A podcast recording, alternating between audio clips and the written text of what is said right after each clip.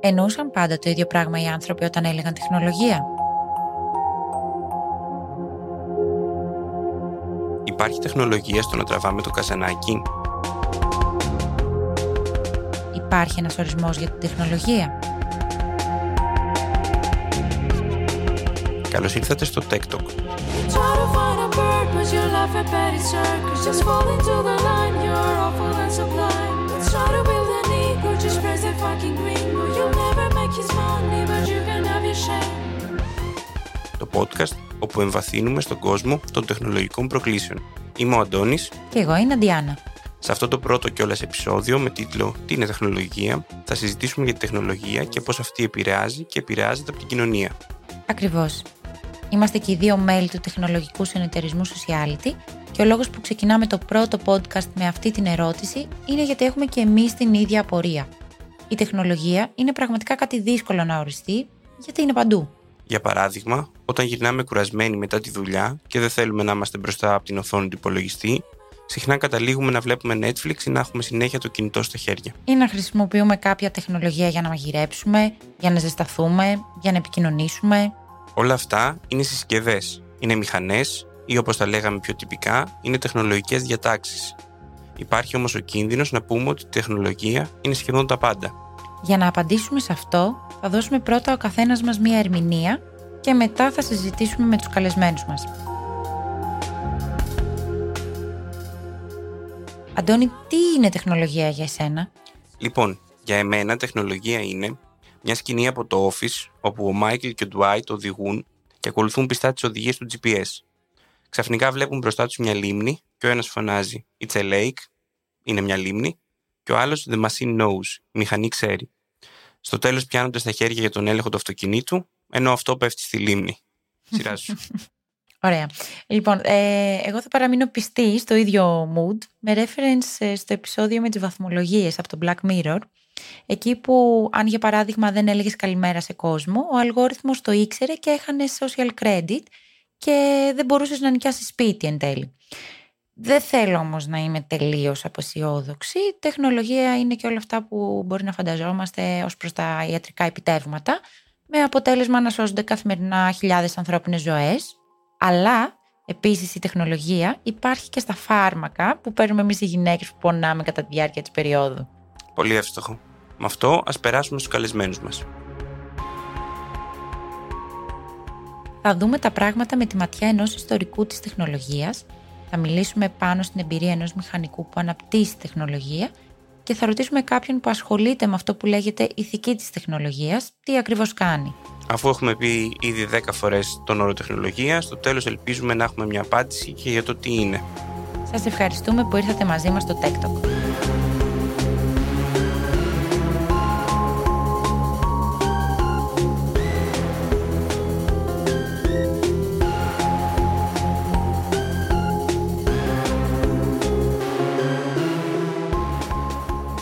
Τέλης Τίμπας, καθηγητής στο ΕΚΠΑ με αντικείμενο την ιστορία της τεχνολογίας. Ευχαριστούμε πολύ που είσαι εδώ σήμερα. Εγώ ευχαριστώ για την πρόσκληση. Να ρωτήσουμε αρχικά πώς ορίζει την τεχνολογία ένας ιστορικός και γιατί είναι τόσο κρίσιμο να λαμβάνουμε υπόψη το ιστορικό πλαίσιο όταν την ορίζουμε. Νομίζω ότι ένας ιστορικός θα ξεκινούσε από το ότι δεν υπάρχει έννοια τεχνολογία πριν από το 19ο αιώνα και πιο συγκεκριμένα δεν υπάρχει πριν από το δεύτερο μισό του 19ου αιώνα. Και αυτό έχει να κάνει με το γεγονός ότι πριν από τον βιομηχανικό καπιταλισμό, δηλαδή πριν από το 19ο αιώνα που έχουμε μια διάχυση μηχανών, δεν έχουμε μηχανές. Μιλάμε συχνά για την τεχνολογία στην αρχαιότητα, στο Βυζάντιο, αλλά στην αρχαιότητα και στο Βυζάντιο δεν έχουμε μηχανές. Αυτό που έχουμε είναι τεχνικές. Όλες οι κοινωνίες έχουν εργαλεία, τεχνικές, μηχανισμούς με τους οποίους συνδέονται με τη φύση, αλλά μηχανές, μηχανές, όπως η ατμομηχανή, έχουμε από το 18ο αιώνα και μετά και διάχυση των μηχανών, δηλαδή αρκετές μηχανές, έχουμε από τα μέσα του 19ου αιώνα και μετά και γι' αυτό τότε και μόνο τότε εισάγεται η έννοια τεχνολογία για να περιγράψει το, αυτό τον κόσμο των μηχανών, των δικτύων μηχανών και των διαδικτύων που έχουν μηχανές. Οι άλλες ε, έννοιες που θα μπορούσε κάποιος να χρησιμοποιήσει, τα εργαλεία, οι μηχανισμοί, οι τεχνικές διατάξεις αναφέρονται σε κοινωνίες πριν από την κοινωνία του βιομηχανικού καπιταλισμού. αναδεικνύεται η ιδιαιτερότητα των δικών μας κοινωνιών, κοινωνιών μηχανών, μόνο συγκρίνοντάς τες με κοινωνίες οι οποίες ήταν διαφορετικές ακριβώς γιατί δεν είχαν μηχανές, είχαν μόνο εργαλεία για παράδειγμα. Μπορείς να μας δώσεις ένα παράδειγμα; Το πρώτο που έρχεται στο μυαλό μου είναι η τεχνητή νοημοσύνη. Έχει σημασία ότι δεν λέμε η τεχνολογία της τεχνητής νοημοσύνης. Η τεχνητή νοημοσύνη είναι κάτι γενικότερο. Είναι μια έννοια που αναφέρεται στις μέρες μας σε μια τάση όλα να γίνονται έξυπνα μέσω υλικών ε, διατάξεων. Από αυτή την άποψη η δικιά μας τεχνητή νοημοσύνη των τελευταίων 10-15 ετών είναι πολύ διαφορετική από την τεχνητή νοημοσύνη των πρώτων μεταπολεμικών δεκαετιών όταν και το ζητούμενο ήταν να κατασκευαστεί ένας υπολογιστής που θα είναι σαν τον ανθρώπινο εγκέφαλο. Τώρα δεν μας ενδιαφέρει να κατασκευάσουμε έναν τέτοιο υπολογιστή. Τώρα έχουμε μια τάση όλα να γίνουν έξυπνα, smart. Το smartness είναι μια γενική τάση και αυτό εννοούμε με την, νομίζω, με την τεχνητή νοημοσύνη.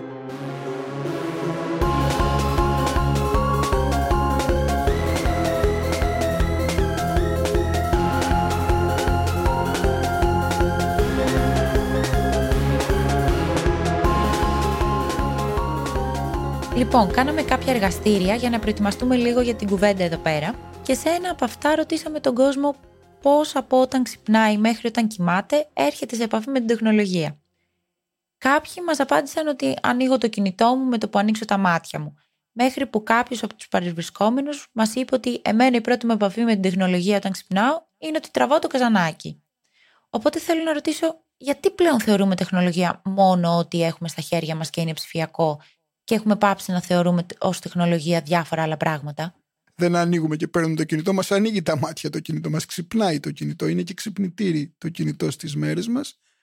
Το καζανάκι είναι ένα πολύ καλό παράδειγμα, γιατί μας επιτρέπει να δούμε την τεχνολογία στο σύνολο της ηλικής της διάστασης. Το ίδιο το καζανάκι στο σπίτι, τη στιγμή που το τραβάμε, ας πούμε, το πατάμε, δεν είναι τίποτα άλλο παρά ένας μηχανισμός.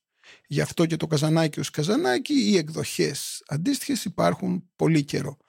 Αυτό που έχει σημασία είναι ότι το καζανάκι είναι στις μέρες μας η απόλυξη ενός πολύ μεγάλου δικτύου. Για να φτάσει το νερό στο καζανάκι στην Αθήνα πρέπει να υπάρχει ένα πολύ μεγάλο δίκτυο διανομής που υπάρχει και ένα μεγάλο δίκτυο μεταφοράς στη συγκεκριμένη περίπτωση από το Μόρνο στην Αθήνα.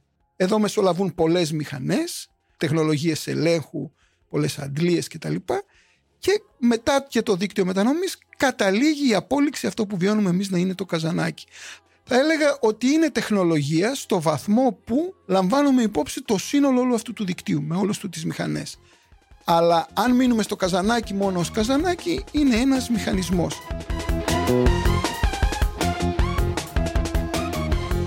Ας γενικεύσουμε με βάση αυτό το παράδειγμα οι μηχανές στην πραγματικότητα πάντα περιλαμβάνουν και μηχανισμούς. Δηλαδή υπάρχει η μηχανή που ορίζεται από το ότι έχουμε ένα μετασχηματισμό κατάστασης, δηλαδή η θερμότητα γίνεται κίνηση στην περίπτωση της ατμομηχανής, αλλά στο τέλος η κίνηση τροφοδοτεί κάποιον μηχανισμό. Αυτό γίνεται και στην περίπτωση που έχουμε το καζανάκι. Δηλαδή, ό,τι άλλο και αν έχουμε, όσες μηχανές και αν έχουμε στο μακρύ δίκτυο μεταφοράς του νερού, στο τέλος πάντα στην απόλυξη έχουμε και ένα μηχανισμό. Θέλω να σου διαβάσω το τι λέει η Google στην ερώτηση τι είναι τεχνολογία. Και αν δεν το σχολιάζεις, γιατί είναι η απάντηση που δίνει ο περισσότερος κόσμος όταν το ρωτάμε. Λέει λοιπόν η Google. Η τεχνολογία ορίζεται ως μια οποιαδήποτε εφαρμογή της επιστήμης που έχει σκοπό την επίτευξη μιας λειτουργίας. Η εφαρμογή αυτή μπορεί να είναι καινοτόμα ή καλά εδρεωμένη και η λειτουργία της μπορεί να είναι υψηλού επίπεδου ή αρκετά απλή, χωρίς να πάβει όμως να είναι τεχνολογία. Συμφωνείς; Έχω μια ριζική διαφωνία. Και αυτή έχει να κάνει με τη σχέση επιστήμης και τεχνολογία. Ιστορικά έχει ηγεμονεύσει μια αντίληψη σύμφωνα με την οποία υπάρχει η επιστήμη και η τεχνολογία είναι απλά η εφαρμογή της. Ως ιστορικός της τεχνολογίας θα έλεγα ότι τα πράγματα δεν είναι έτσι. Αυτή η γνώση που αποκαλούμε επιστήμη έχει να κάνει με τι; Είναι μια γνώση ανακάλυψης των νόμων της φύσης ή είναι μια γνώση που έχει να κάνει με, το, με ποιο τρόπο οι άνθρωποι με ποια τεχνολογία κάνουν αυτό που λέμε appropriation της φύσης κοινωνικά. Αν είναι το δεύτερο, και νομίζω ότι αυτό είναι, τότε στην περίπτωση αυτή δεν μπορούμε να λέμε ότι η επιστήμη είναι ανακάλυψη νόμων της φύσης και η τεχνολογία είναι η εφαρμογή της, αλλά έχουμε με την τεχνολογία, με τις μηχανές, με τις άλλες υλικές διατάξεις κατασκευάζουμε ένα κόσμο και στο πλαίσιο αυτό συνδεόμαστε με τη φύση. Η γνώση που προκύπτει σε αυτό το πλαίσιο, η οποία δεν είναι ανακάλυψη νόμων της φύσης, είναι αυτό που λέμε γενικά επιστήμη.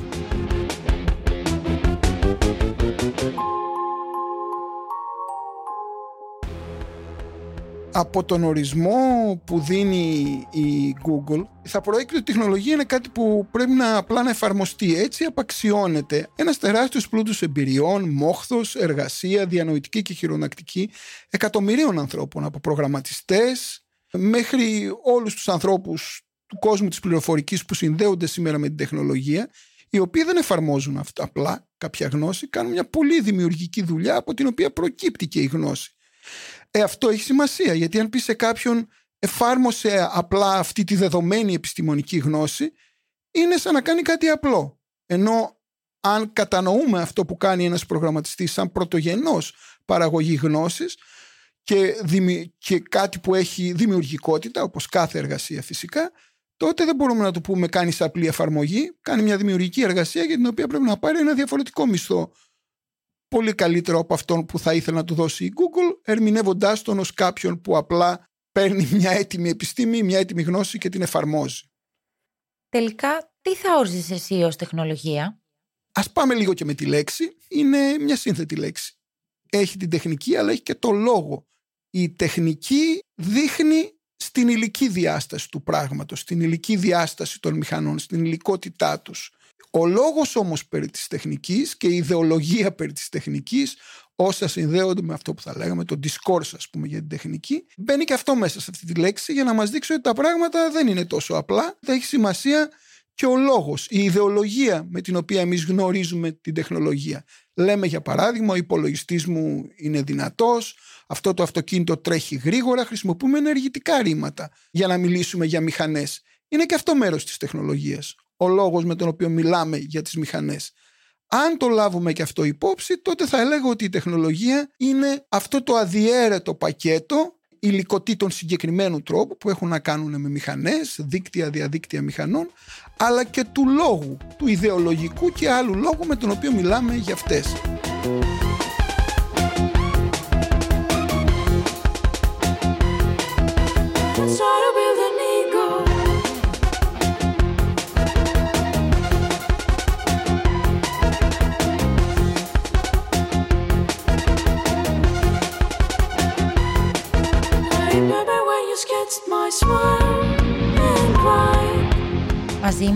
Ο Αλέξανδρος Ζαχιώτης, μηχανολόγος μηχανικός. Διαβάσαμε το κείμενό σου με τίτλο «Ρούντολφ Diesel εναντίον Elon Musk» και μας συντρίγκαρε. Θέλουμε να σε ρωτήσουμε λοιπόν τι είναι οι ουτοπιστές μηχανικοί και οι διστοπικοί καπιταλιστές; Όροι που χρησιμοποιείς στο κείμενο και γιατί αυτοί έχουν σημασία στην κατανόηση της τεχνολογίας. Καταρχήν, ε, ευχαριστώ πάρα πολύ που με έχετε εδώ στο podcast και μάλιστα στο πρώτο επεισόδιο. Όσον αφορά τους ε, διστοπικούς καπιταλιστές και τους ητοπιστές μηχανικούς, θα ξεκινήσω από τους πρώτους γιατί μου φαίνεται πιο εύκολο να τους ε, προσδιορίσουμε. Αυτούς που έχω στο μυαλό μου είναι οι CEOs και τα στελέχη των εταιριών που ονομάζουμε Big Tech. Χρησιμοποιώ τον Elon Musk σαν παράδειγμα στο κείμενο γιατί ίσως και λόγω προσωπικότητας πολιτικών απόψεων ταιριάζει πιο πολύ σε αυτό το ρόλο του arch villain, αλλά στην πραγματικότητα δεν είναι ο μόνος.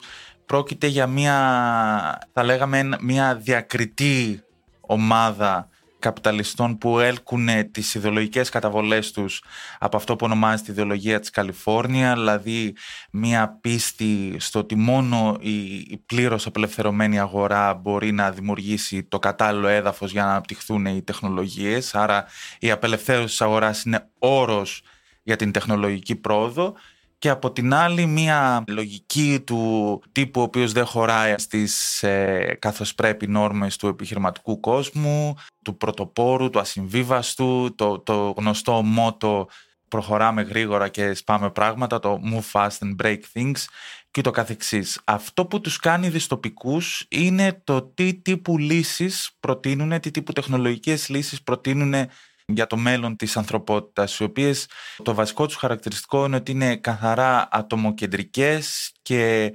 ε, θα λέγαμε αυτός στο οποίο σε τελική ανάλυση απαντάνε δεν είναι οι ανάγκες των πολλών αλλά κυρίως οι ανάγκες των πιο πλούσιων κομματιών της κοινωνίας να περιφρουρηθούν, να περιχαρακωθούν, να προστατευτούν σε ένα περιβάλλον ας πούμε αλλεπάλληλων κρίσεων. Ας δούμε για παράδειγμα τα σχέδια του Elon Musk ξεκινώντας από το σχέδιο για τη δημιουργία τούνελ από τα οποία θα μπορούν να ξεφεύγουν, να γλιτώνουν αυτοί που θα έχουν τα λεφτά να τα χρησιμοποιήσουν, να γλιτώνουν από τα μποτιλιαρίσματα στα οποία όλοι οι υπόλοιποι θα είμαστε κολλημένοι. Άρα αντί για πιο βιώσιμη κινητικότητα τούνελ στα οποία θα μπορούμε να μπαίνουμε ατομικά ο καθένας με τα μάξι του για να γλιτώσουμε την κίνηση, είτε ακόμα πιο δυστοπικά πράγματα όπως είναι τα διάφορα projects για τα gated ε, communities. Ε, ορισμένα από τα project του Elon Musk προορίζονται για αυτό το κομμάτι, συστήματα παραγωγής ε, ηλεκτρικής ενέργειας από ηλιακά μαζί με συστήματα αποθήκευσης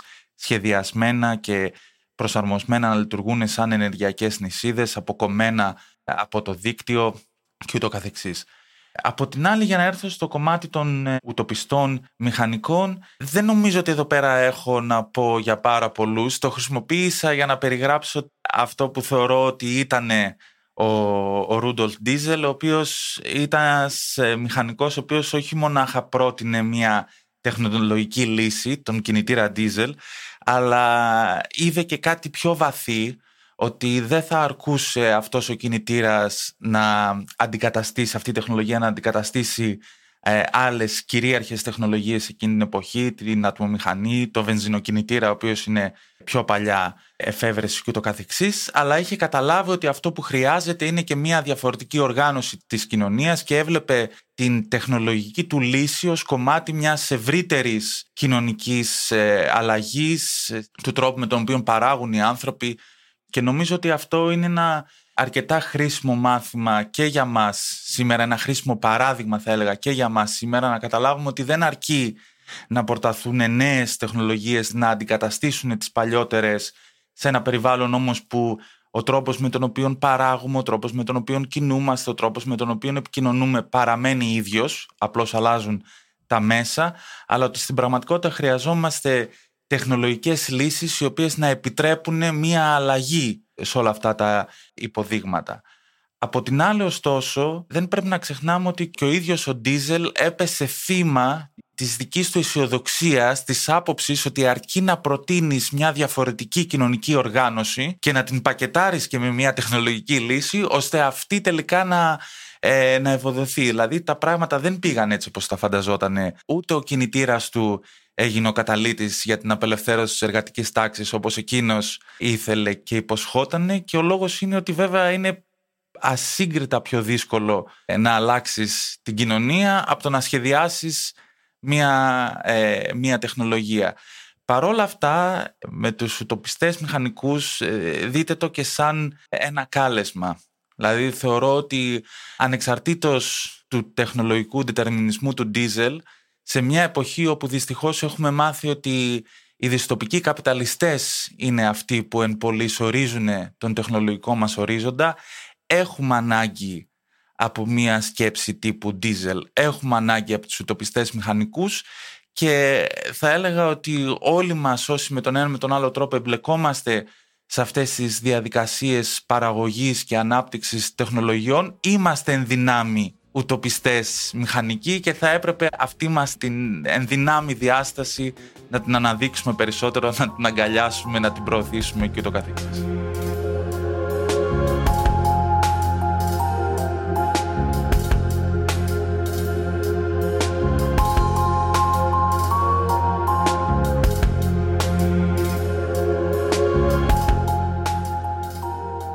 Μια προσφυλής έκφραση για όσους ασχολούνται με τη τεχνολογία είναι ο όρος μαύρο κουτί. Προσπαθεί να περιγράψει μια διαφανή διαδικασία όπου ως κοινωνία δεν βλέπουμε πως αυτό που εισάγουμε καταλήγει να βγαίνει από την παραγωγή ως κάτι διαφορετικό. Οι μηχανικοί πώς το αντιμετωπίζουν; Τι λέει η εμπειρία σου; Θα έλεγα από τις αρχές δεν το αγαπάνε. Περισσότεροι μηχανικοί με τους οποίους έχουν δουλέψει θέλουν να κουβεντιάζουν επί του συγκεκριμένου και επί του πρακτέου. Για έναν μηχανικό ο οποίος σχεδιάζει, ας πούμε, ένα, ένα smartphone, το smartphone το ίδιο δεν του είναι μαύρο κουτί. Παρόλα αυτά, τα εργαλεία που μπορεί να χρησιμοποιεί για να σχεδιάσει ένα smartphone μπορεί να του είναι μαύρο κουτί. μία από τις μεγάλες ε, αυτή τη στιγμή στο, στον κόσμο γενικότερα ας πούμε έτσι της, ε, του, του τεχνολογικού σχεδιασμού τώρα δεν, δεν ξέρω πώς να το πω διαφορετικά, το engineering, αυτό είναι που έχω στο μυαλό μου, είναι η μοντελοποίηση, η χρήση και η διασύνδεση εργαλείων μεταξύ τους, τα οποία να συντομεύουν το χρόνο σχεδιασμού ενός προϊόντος. Μεγάλο κομμάτι σε αυτό έχει να κάνει και η τεχνητή νοημοσύνη και το κυρίως το, το machine learning ας πούμε και πώς μπορεί να χρησιμοποιηθεί ώστε και η δουλειά του ίδιου του μηχανικού να απολέσει κάποιες ή να μεταφέρει κάποιες από τις λειτουργίες της ας πούμε σε ένα αλγόριθμο ο οποίος τελικά και για τον ίδιο το μηχανικό μπορεί να είναι μαύρο κουτί. Άρα για να γυρίσω στην ερώτηση σου Αντώνη οι μηχανικοί μπορεί να μην αγαπάνε τα μαύρα κουτιά σε ό,τι αφορά το αντικείμενο με το οποίο ασχολούνται, αλλά είναι διαρκώς μπροστά τους ε, αντιμέτωποι με μαύρα κουτιά και στο κομμάτι ας πούμε των τεχνικών και των εργαλείων που χρησιμοποιούν και θα έλεγα πολύ περισσότερο και στο κομμάτι ας πούμε της, ε, της διοίκησης, ποιος παίρνει τις αποφάσεις, μέσα σε, σε αυτές τις μεγάλες εταιρείες και τα λοιπά. Οπότε και οι ίδιοι είναι πάνω κάτω στην ίδια θέση που είμαστε και οι υπόλοιποι, άμα το, άμα το σκεφτούμε είναι καλά. Μια πολύ ωραία διατύπωση. Γιατί συνήθως πιστεύουμε ότι οι μηχανικοί έχουν τις απαντήσεις για τα πράγματα, γνωρίζουν πώς λειτουργούν. Αλλά όταν μιλάμε για τεχνολογία, μιλάμε για τεχνολογικές διατάξεις, οι οποίες περιλαμβάνουν πολλά μέρη. Μπορεί να είσαι ειδικό σε ένα από αυτά τα μέρη, αλλά όλα τα υπόλοιπα μπορεί όντως να είναι και για σένα μαύρα κουτιά. Οπότε είναι μια πολύ ενδιαφέρουσα inside πληροφορία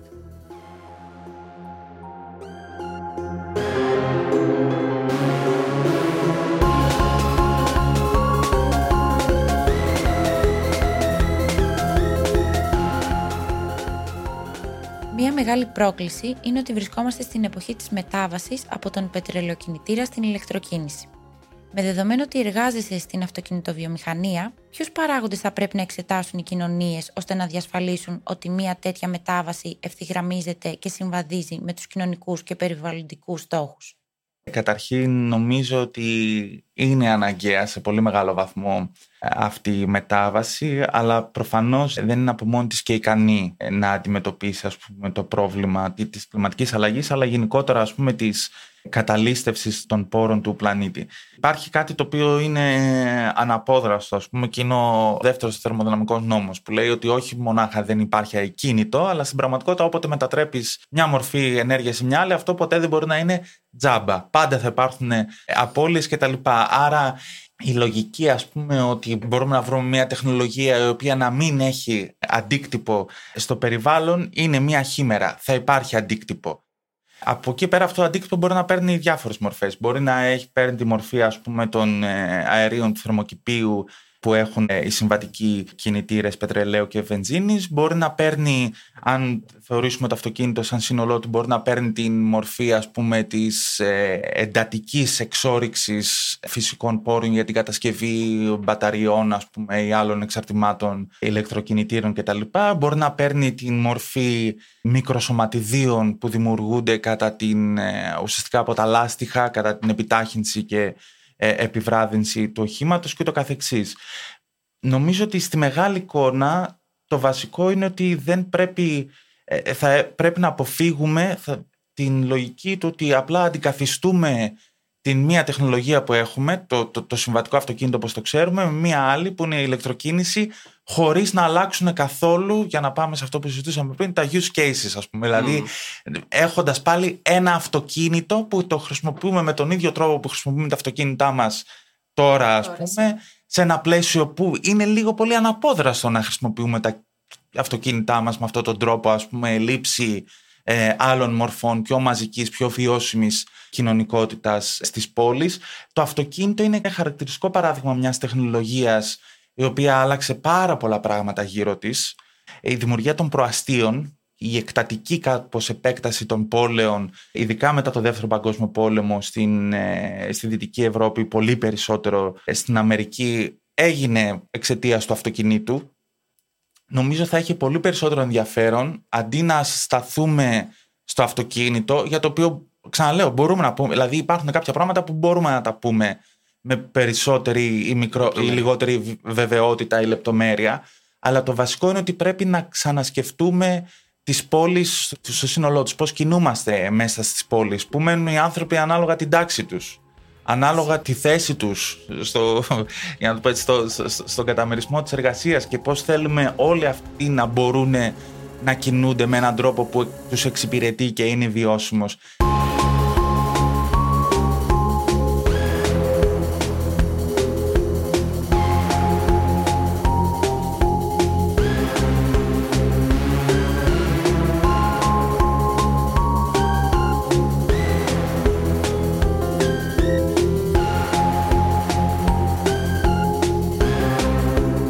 Μαζί μας ο Κωνσταντίνος Κωνσταντής, υποψήφιος διδάκτορας στο τμήμα Ιστορίας και Φιλοσοφίας της Επιστήμης, το ΕΚΠΑ, και ασχολείται με την ηθική της τεχνολογίας. Τι κάνει κάποιος που ασχολείται με την ηθική της τεχνολογίας, την ορίζει με κάποιον διαφορετικό τρόπο; Καλησπέρα σας. Χαίρομαι πολύ που είμαι εδώ. Μελετάμε την ηθική της τεχνολογίας γιατί αντιλαμβανόμαστε το ρόλο της τόσο στις μεγάλες κοινωνικές προκλήσεις όσο και στην καθημερινή μας ζωή. Η ηθική της τεχνολογίας χωρίζεται σε τρεις μεγάλες υποκατηγορίες, οι οποίες αναδεικνύουν τις αντίστοιχες κοινωνικές προκλήσεις. Η πρώτη είναι η ηθική της τεχνητής νοημοσύνης. Δηλαδή, ποιοι είναι οι κατάλληλοι τρόποι ώστε να αναπτύξουμε τέτοιες τεχνολογίες που μονοπολούν πλέον το δημόσιο διάλογο. Η δεύτερη έχει να κάνει με την ηθική των τεχνολογιών που σχετίζονται με την περιβαλλοντική κρίση. Και η τρίτη με την ηθική της βιοτεχνολογίας. Ζητήματα δηλαδή που προκύπτουν από τη χρήση της τεχνολογίας στον τομέα της βιολογίας και της ιατρικής. Επίσης, να προσθέσουμε εδώ ότι τα ηθικά ζητήματα της τεχνολογίας μας αφορούν και για δύο ακόμη λόγους. Ο πρώτος έχει να κάνει με τη μελέτη των καταστροφών και των μεγάλων ατυχημάτων που συμβαίνουν στον τεχνολογικό τομέα. Για παράδειγμα, το πυρηνικό ατύχημα στο Τσέρνομπιλ. Και ο δεύτερος έχει να κάνει με την καθημερινή ηθική των μηχανικών, δηλαδή τις πρακτικές τους και τις κοινωνικές προεκτάσεις αυτών. Για παράδειγμα, η ηθική της τεχνολογίας μπορεί να σχετιστεί τόσο με τους κώδικες ηθική των μηχανικών, δηλαδή το τι είναι επιτρεπτό και τι όχι, κατά την ανάπτυξη μιας τεχνολογίας, όσο και με την προσωπική και συλλογική ευθύνη ή τις συγκρούσεις συμφερόντων που αναπτύσσονται κατά τη διάρκεια της εργασίας τους. Θα θέλαμε να μας πεις αν αλλάζουν οι ηθικέ ανησυχίες που σχετίζονται με τη τεχνολογία κατά την πάροδο του χρόνου και κατά την αλλαγή των αξιών και των προτύπων της κοινωνίας. Ιστορικά, υπάρχουν πολλές αλλαγές στα θέματα που σχετίζονται με την ηθική της τεχνολογίας. Τα θέματα που απασχολούσαν, για παράδειγμα, την ηθική της τεχνολογίας από τη δεκαετία του 60 μέχρι τη δεκαετία του 90 ήταν αυτά που ονομάζουμε social issues, δηλαδή κοινωνικά θέματα. Την περίοδο αυτή υπήρχε αφήγηση ότι η τεχνολογία θα οδηγήσει σε μια μεταβιομηχανική κοινωνία, στην οποία όχι μόνο θα σταματήσουν οι πολιτικοί διαπληκτισμοί εντός της κοινωνίας, μέσα από ένα ενιαίο πολιτικό πλαίσιο, αλλά και ταυτόχρονα ότι η ανθρώπινη εργασία θα μειωθεί και οι μηχανές θα αναλάβουν το φόρτο της ανθρώπινης εργασίας. Ωστόσο, από τη δεκαετία του 90 μέχρι και σήμερα, έχουμε μπει σε μια δεύτερη φάση, αναγνωρίζοντας ότι η μεταβιομηχανική κοινωνία δεν ήρθε ποτέ. Αντιθέτως, πλέον, οι συζητήσεις αναφέρονται σε μια τέταρτη βιομηχανική επανάσταση, στην οποία η ανθρώπινη εργασία απειλείται από τις μηχανές, με υπαρκτό το σενάριο να χαθούν υπάρχουσες δουλειές λόγω της αυτοματοποίησης και την ανάπτυξη της τεχνολογίας. Αντίστοιχα, οι κοινωνίες διχάζονται πάνω στις προτινόμενες τεχνολογικές λύσεις, με την πολιτική αντιπαράθεση να παραμένει ενεργή. Ω αποτέλεσμα πλέον, η ηθική της τεχνολογίας περιλαμβάνει εκτός από τα social issues ζητήματα όπως το μέλλον της εργασίας, τις προκαταλήψεις που εγγράφονται στη τεχνολογία, την τεχνολογική δικαιοσύνη αλλά και τη διαφάνεια ή την έλλειψή της όσον αφορά την τεχνολογία. Έστω λοιπόν ότι η τεχνολογία δεν είναι ουδέτερη. Ένας άνθρωπος που ασχολείται με την ηθική της τεχνολογίας προσπαθεί να την κάνει ουδέτερη ή προσπαθεί να δείξει γιατί δεν είναι ουδέτερη. Δεν προσπαθεί με κανένα τρόπο να την κάνει ουδέτερη και αυτό γιατί δεν μπορεί να υπάρξει ουδέτερη τεχνολογία. Προσπαθεί όμως να δείξει ότι δεν είναι ουδέτερη και ότι υπάρχουν συγκεκριμένα κάθε φορά κοινωνικά, οικονομικά και πολιτικά ζητήματα τα οποία περιέχονται μέσα στην τεχνολογία και αποκρύπτονται επειδή αυτή παρουσιάζεται σε ένα μαύρο κουτί. Αυτή η απόκρυψη έχει δύο συνέπειες. Η πρώτη είναι η υποτίμηση της ανθρώπινης εργασίας και η δεύτερη ενσωμάτωση στην τεχνολογία κυρίαρχων προκαταλήψεων και πολιτικών επιλογών. Σκοπός μας, αφού κάνουμε ορατό ότι δεν διαμορφώνει μόνο η τεχνολογία την κοινωνία, αλλά ότι υπάρχει μια αμφίδρομη σχέση μεταξύ των δύο, είναι να προτείνουμε ηθικούς, δηλαδή πιο συμπεριληπτικούς και δημοκρατικούς τρόπους για τον σχεδιασμό και την ανάπτυξη των τεχνολογιών.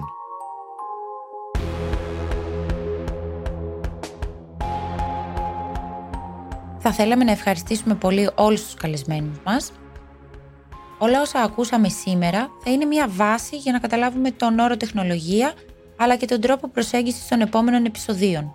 Ο όρος τεχνολογία είναι ένας όρος που ανάλογα το πώς, από ποιους και γιατί χρησιμοποιείται, μας δείχνει αν το αμάξι πηγαίνει προς τη λίμνη, όπως λέει ο Dwight, ή αν έχει δίκιο ο εκάστοτε Μάικλ Σκότ. Εγώ πάντως, από την κουβέντα μας, θα κρατήσω ότι η τεχνολογία δεν ορίζει από μόνη της τις τύχες της κοινωνίας. Μέσα σε αυτή εγγράφονται κοινωνικές και παραγωγικές συνθήκες, αλλά και ανθρώπινες συμπεριφορές, οι οποίες πολλές κρύβονται μέσα σε αυτό που λέμε μαύρο κουτί. Στόχος μας είναι να κάνουμε τα διάφορα μαύρα κουτιά των τεχνολογιών πιο ορατά και να δούμε τις κοινωνικές προκλήσεις που κρύβουν. Γι' αυτό στο επόμενο επεισόδιο Θα δούμε τη σχέση της τεχνολογίας και των λεγόμενων δημιουργικών βιομηχανιών, το πώς δηλαδή η τεχνολογική πρόοδος επηρεάζει τη δημιουργία τέχνης. Για να το δούμε αυτό από κοντά, ταξιδέψαμε μέχρι το Λονδίνο, όπου συζητήσαμε για αυτό με τα παιδιά από την Uncharted Limbo Collective. Πρόκειται για μια κολεκτίβα δημιουργικών προγραμματιστών και εικαστικών καλλιτεχνών που δημιουργούν πρωτοποριακή προγραμματιστική τέχνη. Μέχρι λοιπόν να τα ξαναπούμε, καλή συνέχεια.